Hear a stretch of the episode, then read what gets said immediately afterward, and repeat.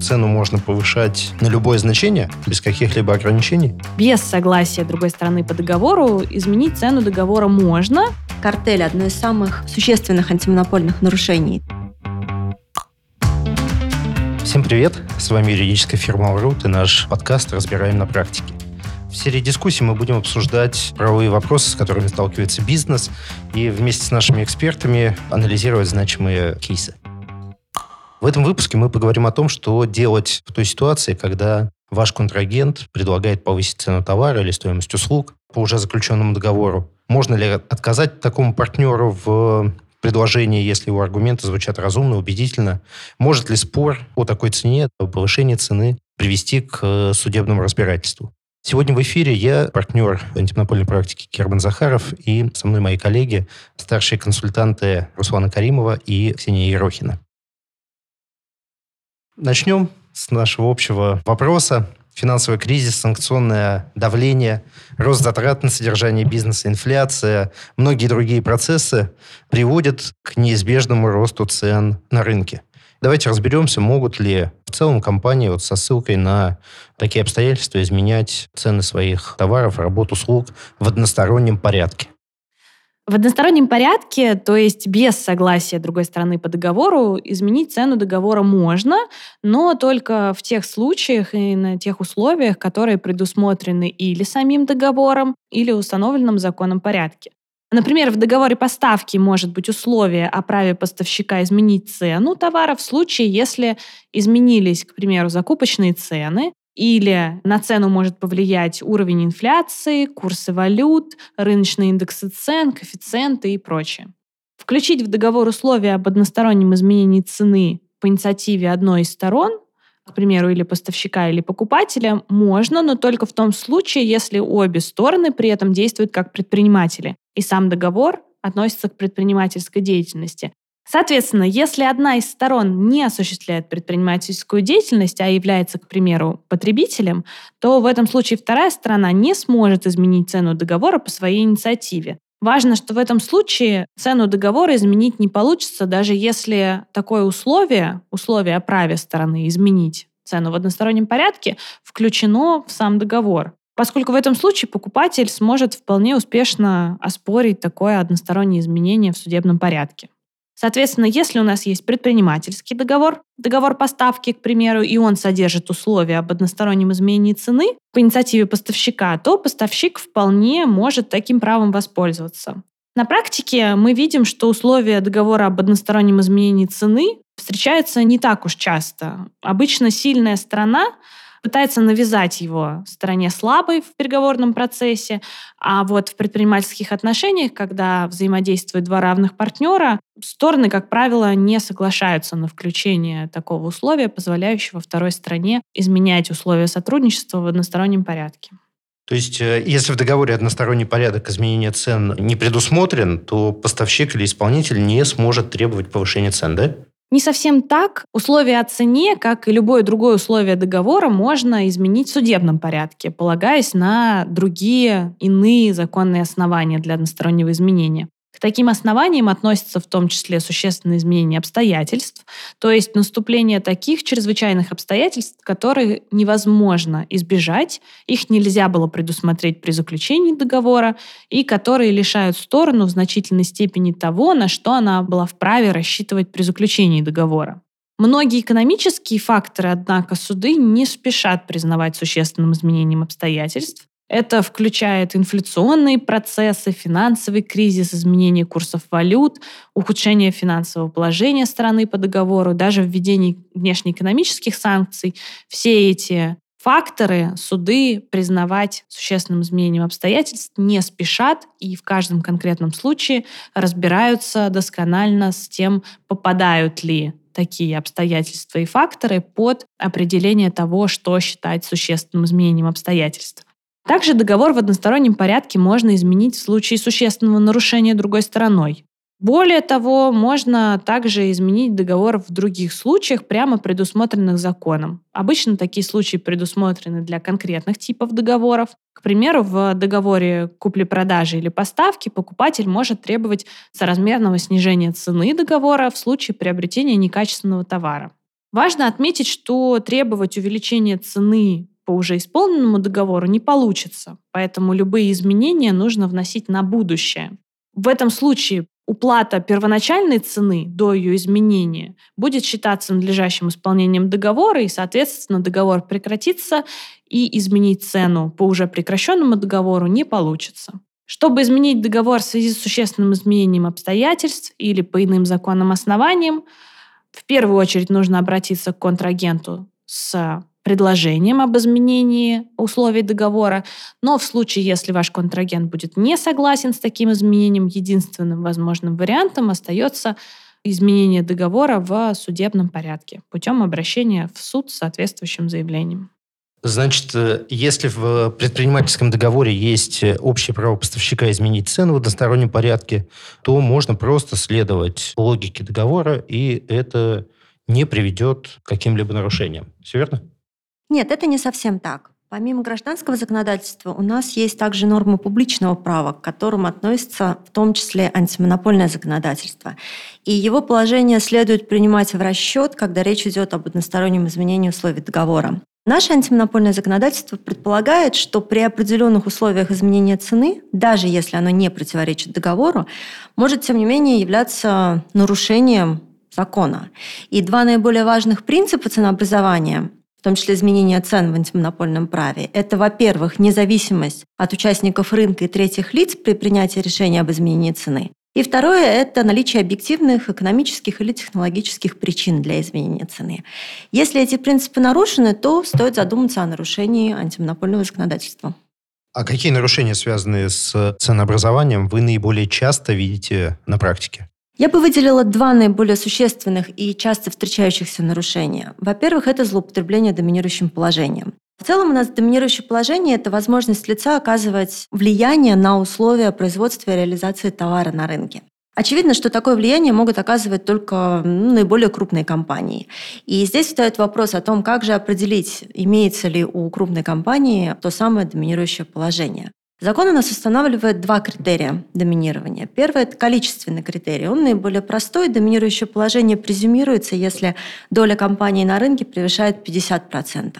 А если доля составляет от 35 до 50% рынка, то антимонопольная служба может доказать, что компания доминирует, исходя из других параметров рынка. Например, если это наиболее крупная компания на рынке, иные конкуренты, их много, они имеют небольшую долю, и рынок в целом характеризуется высокими барьерами входа. Это что касается количественного критерия. Второй критерий, он качественный. Здесь определяющей является не доля, а непосредственная рыночная сила компании, то есть ее фактическая возможность оказывать на рынок влияние и давление. При определении доминирующего положения в целом есть достаточно много нюансов, однако вот эти два критерия – это основа. И очевидно, что на практике регулятор антимонопольной службы чаще пользуется, конечно, количественным критерием. Я бы еще отметила, что а, само по себе наличие доминирующего положения не является нарушением. Многие крупные компании на рынке доминируют.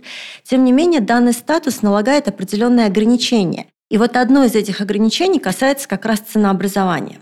Если компания-доминант будет без надлежащего обоснования устанавливать слишком высокие цены, то это как раз будет являться нарушением и основанием для антимонопольного разбирательства. Поэтому, наверное, практическая рекомендация для всех крупных компаний – это регулярно мониторить а, свою долю на рынке, чтобы избежать потенциальных проблем. Это такие теоретические выкладки, а какие-то конкретные примеры из практики есть? Конечно. ФАС неоднократно признавала монополию РЖД, устанавливающую монопольно высокие цены на свои услуги. А недавно была волна дел против МТС и других мобильных операторов за экономически необоснованное повышение тарифов на свои услуги. Яркий пример, особенно для любителей путешествий, это дела против компаний ресторанов в аэропортах, которые были признаны злоупотребляющей доминирующим положением в силу того, что они устанавливали цены на продукцию, которые сильно превышали цены в кафе аналогичной сети в Москве. Мы сейчас поговорили о злоупотреблении доминирующим положением, то есть надо иметь серьезную долю на рынке, надо действительно злоупотребить этой долей, да? Это было первое нарушение. А какое второе? Второе нарушение – это картель, одно из самых существенных антимонопольных нарушений, то есть сговор между конкурентами на одном товарном рынке, который приводит к определенным негативным последствиям, в том числе к установлению или поддержанию цен. Конечно, большинство ценовых картелей, которые расследует ФАС, это сговоры на торгах. Но из так называемых рыночных картелей интересно затронуть, например, недавнее дело ФАС против э, трейдеров металлопроката, которые были признаны участниками картельного сговора с целью повышения цен. И антимонопольная служба обнаружила, по ее мнению, доказательства сговора, вынесла обвинительное решение и даже наложила штраф почти 2 миллиарда рублей. Однако это дело впоследствии было оспорено в суде, и суд не поддержал антимонопольную службу. А вот есть картель на рынке нефти, например. Могут ли привлечь страны-участниц ОПЕК за картельный сговор да, о повышении цен или об уменьшении объемов, регулировании объемов. Ну, здесь, конечно, речь идет о так называемых допустимых картелях, и ОПЕК является одним из таких допустимых картелей. А какие условия э, должны быть включены в договор, чтобы поставщик все-таки смог повысить цену на свои товары? Ну, основное, что нужно иметь в виду, это для того, чтобы у стороны возникло право на одностороннее изменение договора, любого условия, в том числе условия о цене, это должно быть четко и недвусмысленно предусмотрено самим договором. То есть это право должно быть четко определено договором. Например, при согласовании условий об одностороннем изменении цены договора можно предусмотреть в договоре следующие условия. Это порядок изменения цены, то есть в каких случаях, в каком порядке цена будет меняться, момент, с которого цена будет изменена для договора в связи с тем, что одна из сторон инициирует такое изменение. И можно предусмотреть также какие-то последствия для сторон и для исполнения договора в связи с таким изменением. К примеру, можно предусмотреть плату за одностороннее изменение условия договора, то есть это определенная денежная компенсация за реализацию права на одностороннее изменение договора. Чтобы избежать любых сомнений о том, что стороны имели в виду, включая в договор определенные условия, в том числе условия об одностороннем изменении цены, лучше прямо ссылаться на положение закона, это статья 310 450 примечание 1 Гражданского кодекса. Их лучше непосредственно указать в тексте самого договора. По общему правилу об одностороннем изменении договора следует уведомить вторую сторону. Достаточно направить просто письменное уведомление по адресу регистрации контрагента или иному адресу, если такой адрес предусмотрен самим договором, к примеру, электронный адрес, адрес электронной почты. Цена договора по общему правилу будет изменена с момента, когда такое уведомление доставлено второй стороне или считается доставленным, опять же, по правилам нашего гражданского кодекса. Однако тот момент, с которого договор будет считаться измененным, стороны вправе согласовать специальным образом. Не обязательно полагаться на общие правила гражданского законодательства. Можно договориться о том, что договор будет изменен на будущее, начиная с момента уведомления или с любого другого момента, о котором стороны договорятся отдельно. А на какой уровень могут вырасти цены? Есть ли какой-то критерий, значение, на которое можно повысить цену? С точки зрения гражданского законодательства, то в предпринимательских отношениях стороны свободны в определении условий договора, поэтому каких-то ограничений, максимальных пределов для изменения цены договора Гражданский кодекс не содержит. В то же время наличие соглашения сторон договора о праве одной из сторон изменять условия о цене вовсе на самом деле не означает, что устанавливаемые цены могут быть произвольными, и вторая сторона не вправе попытаться оспорить такое изменение. Важно иметь в виду, что любое одностороннее изменение договора должно соответствовать общим принципам гражданского законодательства. Это принципы добросовестности и разумности. И изменять договор в одностороннем порядке необходимо тоже, руководствуясь принципом добросовестности. Поэтому нельзя воспользоваться правом на одностороннее изменение договора, действуя в нарушение таких принципов. К примеру, если поставщик увеличивает цену продажи своей продукции при отсутствии каких-то объективных экономических причин, в этом случае суд вполне вероятно может не согласиться с поставщиком и поддержать покупателя в защите его прав при оспаривании такого одностороннего изменения. Значит, если в договоре есть общее право поставщика изменить цену в одностороннем порядке, то это значит, что цену можно повышать на любое значение без каких-либо ограничений? Это не совсем так. Тут снова необходимо вспомнить про антимонопольное право.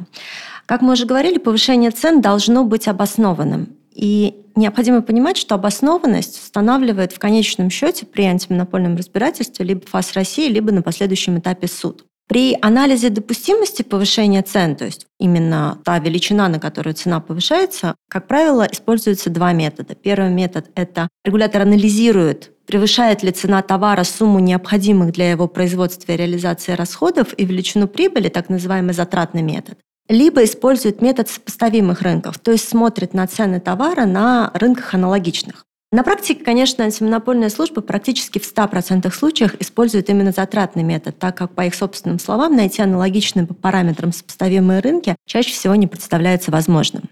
Так вот, что может служить обоснованием повышения цены? В первую очередь, это, конечно, изменение расходов, необходимых для производства и реализации товаров, то есть существенный рост издержек на производство. Это может быть рост стоимости сырья, комплектующих, коммунальных услуг и так далее. Это наиболее частая причина повышения цен.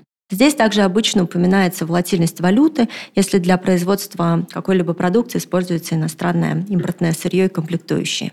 Второе обоснование – это существенное изменение спроса и предложения на рынке. Есть вот, например, очень интересная ситуация, когда антимонопольная служба неоднократно проверяла рост цен на отели во время проведения крупных форумов в различных городах, но ни разу не установила фактическое нарушение, так как рост цен, очевидно, был спровоцирован повышенным спросом.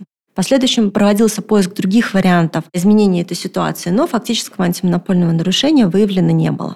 Также стоит упомянуть, что обоснованием повышения цен может служить также и государственное регулирование, вопросы налогообложения, таможенное тарифное регулирование, инфляция и так далее. И здесь Наверное, наша основная рекомендация – это для всех крупных компаний заранее собирать аргументы и документарно подтверждать повышение цен для того, чтобы при возникновении вопросов со стороны антимонопольного органа компания сразу на начальном этапе, то есть на этапе проверки, могла а, отбиться от потенциальных вопросов со стороны регулятора. А что можно делать, если покупатель все-таки не согласен с э, повышением цены? Можно ли обратиться в суд? И что в этом случае просить у суда?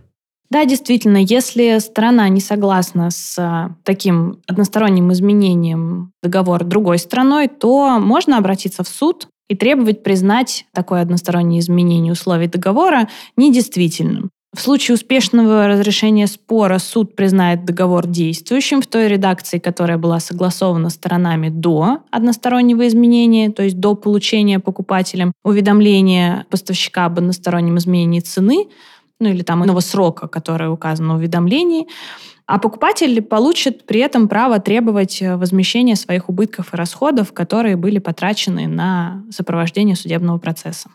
А какие еще есть варианты? Может быть, э, можно себя как-то защитить, не обращаясь в суд? При наличии оснований считать, что антимонопольное законодательство было нарушено, конечно, можно обратиться в антимонопольную службу ФАС России. Здесь необходимо отметить, что как раз наиболее частая причина возбуждения дел в антимонопольной службе – это заявление обращения недовольных контрагентов или потребителей. Процедура обращения в ФАС достаточно проста. Необходимо в свободной форме а, сформулировать заявление и а, указать в чем состояло нарушение со ссылками на нормативные акты. Заявление рассматривается один месяц, иногда дольше.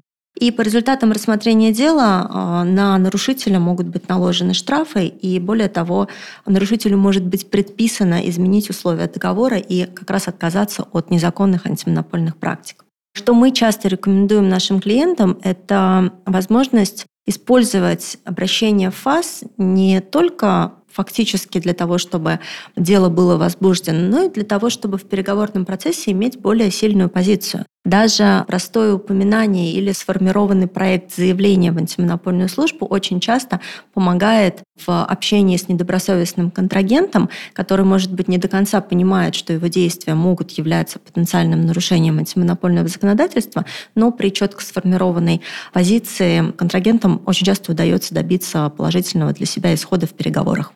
Спасибо большое, коллеги, за очень содержательный рассказ. Я думаю, нашим слушателям было интересно получить такой обзор различных аспектов ценообразования, информацию о рисках.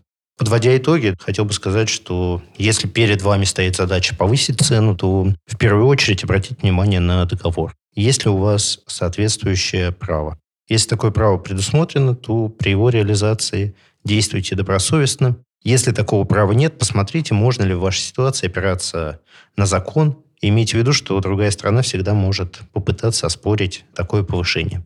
При этом не стоит забывать и про антимонопольное законодательство. Отслеживайте, как меняется ваша доля рынка. Это очень очень важный критерий при вопросах ценообразования. Если она превышает 35%, следует подходить к ведению деятельности гораздо более осторожно. Нужно иметь э, гораздо более серьезные фундаментальные обоснования, почему цена повышается на тот или иной процент. Если цену повысил ваш контрагент, ситуация будет зеркальная. Нужно анализировать заключенный договор. Если у контрагента есть право на повышение цены, смотрите, насколько добросовестно он действует в рамках такого договора. Если такого права нет, подумайте об оспаривании цены в суде. А также при этом не стоит забывать о том, нарушают ли данные действия антимонопольное законодательство и может ли Российская антимонопольная служба защитить ваши интересы. От себя добавлю, что поскольку у нас достаточно мало времени, коллеги дали наиболее общую информацию, но, безусловно, в данной теме есть очень много специфических моментов. Мы очень много встречаемся с подобными вопросами. Этот год был, наверное, наиболее насыщенный. В феврале, в марте очень много подобных запросов происходило. Приходилось решать много подобных практических задач, готовить аргументацию повышения цены, готовить аргументацию, почему цена не может быть повышена у контрагента. Если у вас возникнут вопросы, мы всегда будем рады помочь. Большое спасибо.